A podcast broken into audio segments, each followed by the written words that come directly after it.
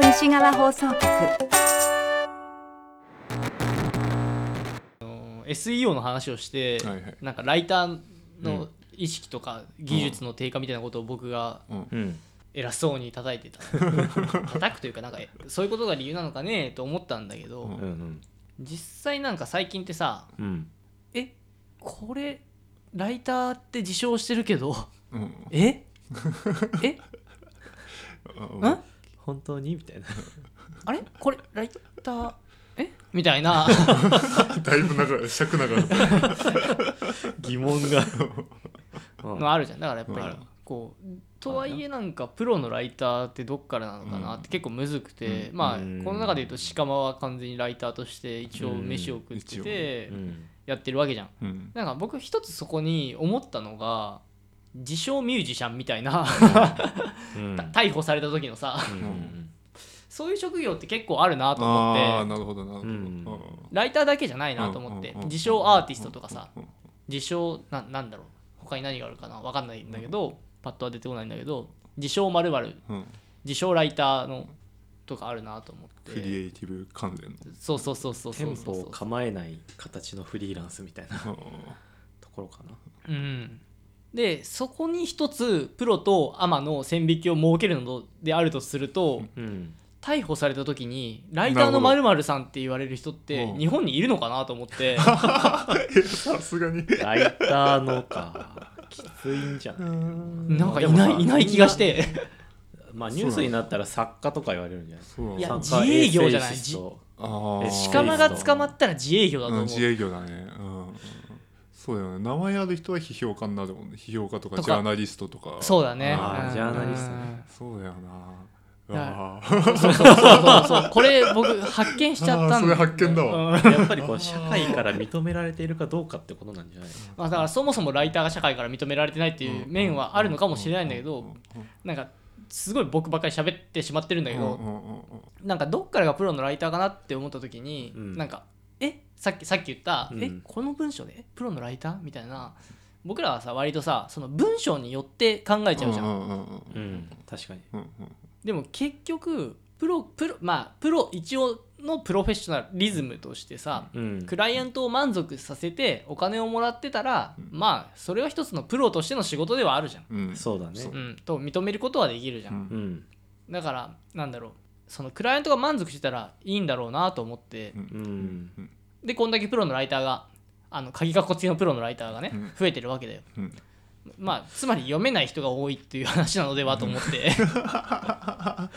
いやそうだよな。実際なんか需要のされ方を見てるとあのこのこの前のあのあの話していいのなあの 話していいのかなって何？あれさ文文春のさうんうんうん。あの弱者男性の話。あー。あー。あれ文章もう初見殺しもいいとこうんうん。だったんだけどなんかそれなりになんかその弱者男性界隈のアカウントにはなんか評価うんうん。されてた感じがするね、ううんんもう全然読めないじゃんあの文章、うん。うん。もうなんか体言止めやらなんか そのふふわっとしたに匂わせで終わって何も断言をしていなくてまあそれがある種の、うん、あの問題を語る時の一つの方法なんうだろうけど、んうんうん。技術だよね。あれをああれはうんすげえ狭いところに向けたうん文章としては良くないよなうんうん。っていう感じ。何を評価されてたんだろうねあれは。でももともとひも手の品格？うんうん。そうそうそうそうその割っていうとそ作家さんだのったんだよねひも手界隈で支持されてる人うんうんだっていう前提があってでその人がその弱者男性がどうある弱者男性論っていうのがどうあるべきかっていうのを文春オンラインっていうでかい媒体でうんうんうんうん発信したこと。なんかそこの文脈的な前前提的な意味だけが肯定的に捉えられてるような気がするんだよね。なんかあなんかあれをメッセージとして誰か受け取ったのか、あうんっていうと議論は別に進んでないしあれは、うん。そうだね。なんかこうふわっとさせておくことによって、うん。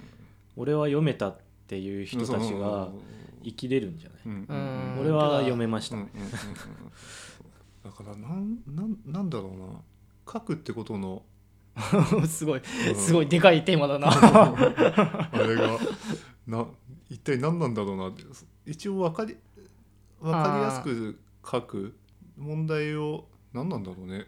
そのライターとしてやっていることライターのその本質っていうことを考えると、うんうんうんまあ、やっぱり伝伝達にあるわけじゃん。うんうん。何かその言葉ではそのほぐされていない問題をほぐしてこそだっていう、うん。その、うん、分解して整理してこうですよっていうふうに提示するっていうのが、うん。一つライターのアイデンティティとしてあると思ってるんだけどそういうことじゃねえのかなっていうのがすごい。なるほど。そういう意味で言うと弱者男性論の人はライターではないと思うしあの本人もライターだと思って書いてないからっていうだけの話じゃない？うん。だから。そう思うそう思う。うん。と同時に難しいのがさライターはこの範囲批評家はこの範囲作家はこの範囲 エッセイストはこの範囲っていうそのベン図が多分人によって違うんだよね。そうだね僕はさっき鹿間が言ってたライターとはみたいなところに割と思考できるんだけど、うん。それが人によっては違うそうだね。し人によってはも人によってはもっと広いし、うん。人によってはもっと狭いし、うん。っていうところで難しさが生まれるんだよね。全部文章を書く人ではあるから。うん。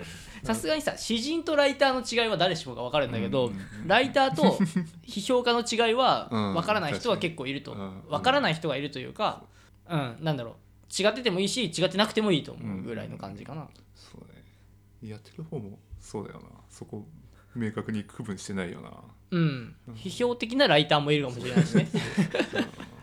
自分がどこを自認してるかっていうことによるんうん、特にしかもの場合はそのライなんだろうな。割と批評的なことも書けてしまう分しまうライターな分ああいう文章をああいう大きなメディアでやられることに対する気持ち悪さみたいなのがあるんじゃない？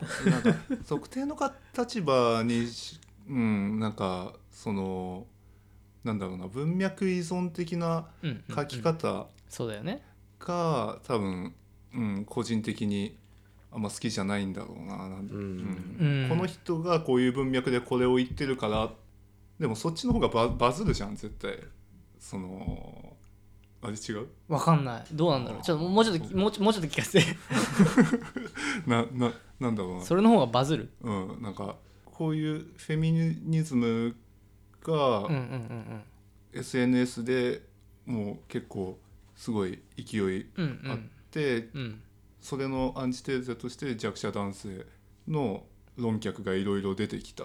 はいはいはい。でその文脈を踏まえてあのあのひも手の品格の人が分身オンラインでああいうふふわっとした、うんうんうん。なんか具体的な何かを提示するわけでもないけど、うん。うんなんとなくその弱者男性の立場に寄り添うような論,、論考を出した。なるほどね。こういう社会情勢こういうふ不知不知状況、うんうんううん。ん、そうだね。そういう意味で言うとバズる。バズるというか、バズるというか受け読まれる、うん。読んでもらえる。読んでもらえないんだよな。違うなよ読んでもらえると思ったんだけどそれは違うね。でもなんか受け入れられるって感じかな、なんかもう最近よく思うのが、もう読み手って読み方を決めてると思ってうんて、うんそうそこだうなん。そこだな、うん。俺も多分そこがいて、うんある程度。ある。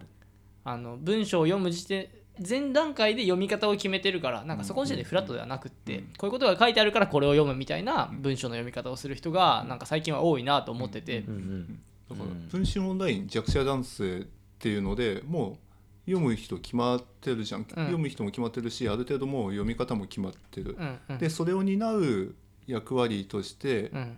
ライターっていうのは多分その辺のライターじゃダメなわけだうよね、ん、そうだね、うん。そにいやそのなんだ？求められてるものに対する担い担い手っていうのがうん。一つ、うん。うん今ニュースメディアなのか、うん。ニュースメディアだと、多分必要重要なんだろうなと思って、うんうんうんそうなると。そうライターただのライター、うん。ただのフリーライターとかなんかフリーのなんだっけ？社会学研フリーの社会学研究者っていうのはまた叩かれるそのに担い手足りえないっていうふうに、うん。まあ、考えられるだろうなっていうのが、フリーっっていうのと、やっぱりそうなると匿名性が高まってくるけど個人の属性っていうのがすごく重視されるようになってきたのかなっていう気はするよね。あの記事、まあ、弱者男性ってどういうことっていうのでうんうん。しゃどういう状況でそういう言葉が出てきているのかって書かせたら絶対俺の方があ俺の方が熱いあ まあいいじゃん正直に言おうよまあまあいくらでも全然うまく、まあ、整理して書けうん。るライ,、ライターはいると思うんだよ、うんうんでもそれをやってやったとしたら絶対燃えるじゃん。もう。んうん。う、まあ、どういうせ整理の仕方であれまあもう、うん。燃えない工夫の仕方もあるかもしれないけど、うんうん。な何せよ多分火つくんだよどっかしらに、うんまあ、弱者男性側からなんか来るかもしれないしフェミニズム側からうん来るかもしれないしもうそのその担い手としての、うん、そうだね個人個人の属性っていうところが、うん、だから逆に言うとそっからさうんうん期待裏切ることできなくなっちゃうよね、うん。なんか、匂いをつけてしまうと。そうそうそうそう書き手としてってことね。そう、うん、これ結構これもこの話もハイテンハイコンテクストな。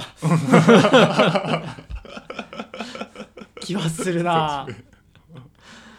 うん。まやっぱり要するに権威みたいなところだよね、うん。何に担保されてるかみたいな部分で。それはやっぱり編集だったり記者の立場からするとそこはちょっとは気にするのが正直な気持ちだよね。でも本来的な意味で言うとハテナのなんだっけアノニマスダイアリうんうんー とかをなんかすごい思い浮かべててあそこでも全然もっとよく書けてる人はいるし、うん。たくさんいるね。でも権威がないから書けないとか、うんうんそれこそ人脈がないから書けないとかっていうパターンも全然あるんだようんね。うんうん。だからなんだろう。やっぱりそれはあれじゃない？編集とかやっぱり記者の覚悟とうーんライターと編集者との共犯関係のなさとか、うんうんまあそれも含めてやっぱり編集者のうん弱さなんじゃないのかな、うん例えば僕が鹿間と一緒にこれまで一緒に仕事してきた方向とは全く違うしかも結構ゴリゴリのまあ割と批評めいたことをうん。やろうとした時に一回原稿書いてうん。それ全部他の人に見せてそれであの企画会議通しますとか言えるけど、うんそういうのを言える編集とライターの関係性ってどれぐらいあるのかっていうと、なかなか少ないものだとも思う。やっうん。ぱり他人とまあ もちろんそれは他人と他人なんだけど。うん。確かに。そのうん。パートナー感があんまりないっていう印象はすごくあるかな、うん。編集とライターの間に。まあどうしてもこのあなんだろう。上下関係じゃないけど発注側と受注側っていうかなりこうマスプロ的なし作法が染みついてしまったっていうところはすごくあるじゃんうんうんうん。それによってやっぱりその記事の内容だったりメディアのカラーっていうのがどんどんこう今言ってたみたいな方に転がっていっちゃうっていうのもあるだろうし、気持ち悪いこと言うと絆だよね。絆なのかな？なんだろうな。その共犯関係っていうのもそうだけどさライターまあ共犯関係メディアの中の人間っていうのはどっちかっていうと編集者なわけじゃん、うんもちろん、でその外側にいるライターに頼むにあたってさ、うん。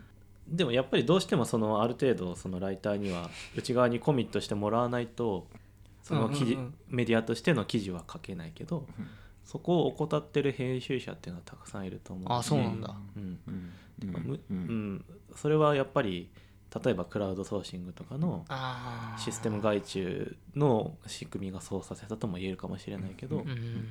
軽んじられてるんじゃないかな、んいろんなメディアがそのライターの側に。そっちの方がメインメインだよな多分。もう。うんまあほほぼそうなってると思う、それはとても良くないね、うん。編集はなんかもう顔も分からなければ、うんまあ抽象的な意味でもね。なんかだからもうなんだろう。仕事を なんて言えばいいのかな。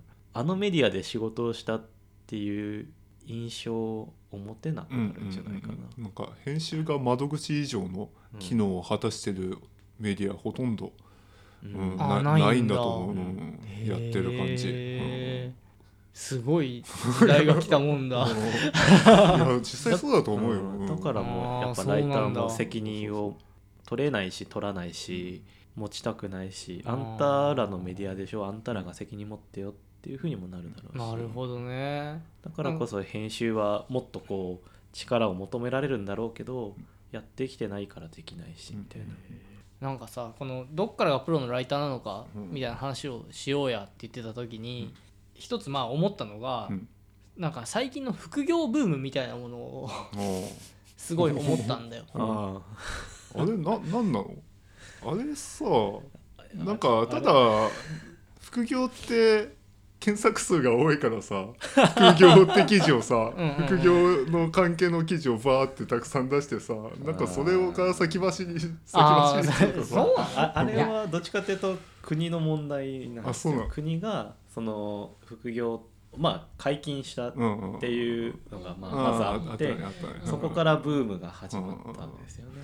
そうそう。ハウツー本とかが出たりして。だったらだからそこですごい思うのがうん。なんか副業はしたいけどうん、俺に特殊な技能はない。例えばなんか絵を描けるとかうん。音楽を作れるとかそうそうそう。なんか経理の技術があるとかそういうのはなくってうん。でも俺私はえっと文章は書ける。うんうんうんライターが副業として最近流行ってるらしい。じゃあ私もライターになろうって簡単に思えちゃうところなんじゃない？そうだね、まあ、ライターっていう言葉がどんどん軽くなるというか、うん。まあ、も文字通りになっていくっていうか、うん。ライターにな書くってるそうそう書く書くことができる人っていうね。それは本当にクラウドソーシングの功罪なんだよね、功罪というか罪だよね。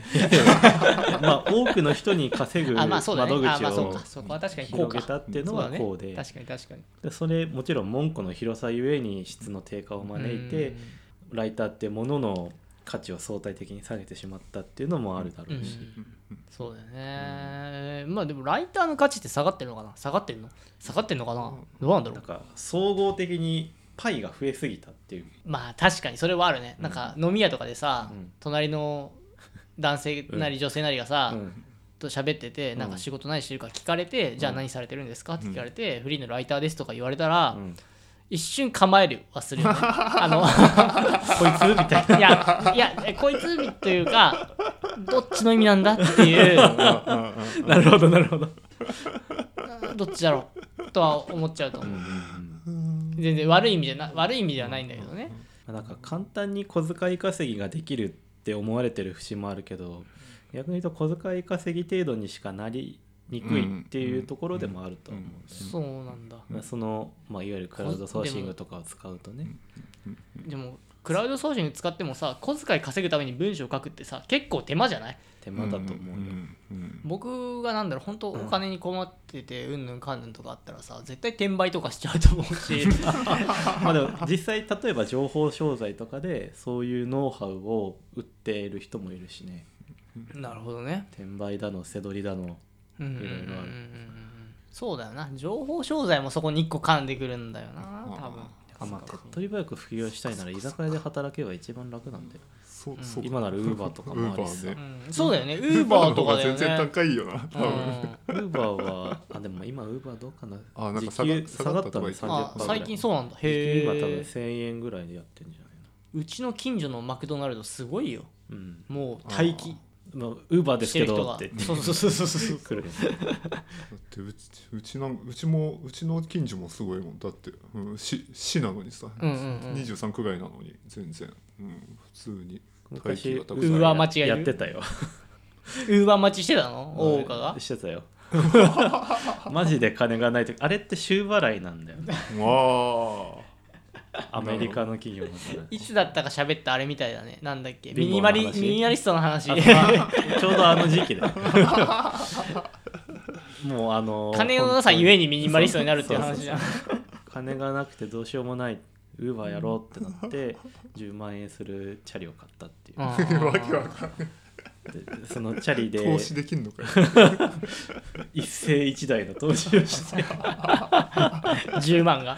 そう。でもそのおかげで会社にも行けるよううんうんうになったから、んまあそうだよね。電車賃ないみたいな状況から免れるわけだからそうねそうそうそう。電車賃がなくてもチャリがあれば行けるっつって、うん。何の話や あ 小遣い稼ぎとしてのライターか。あーまあでもそうなってるんじゃない？でも小遣い稼ぎしてる人もさ一応プロのライターと名乗らなければうん。仕事がもらえないからプロのライターって名乗るわけでしょ？まあね、多分。まあ、フリーランサーとして登録してるからにはフリーランスでやってるっていう、そこあな名乗れちゃうからね。名乗ろうと思えば、うん。まあだから逮捕された時にね自称ライターになっちゃ ああそれ面白いな。資格があればいいのかっていうとまたそれも違う気もするけど。ね、ううんでもなんかそろそろできそうな気がするけどね。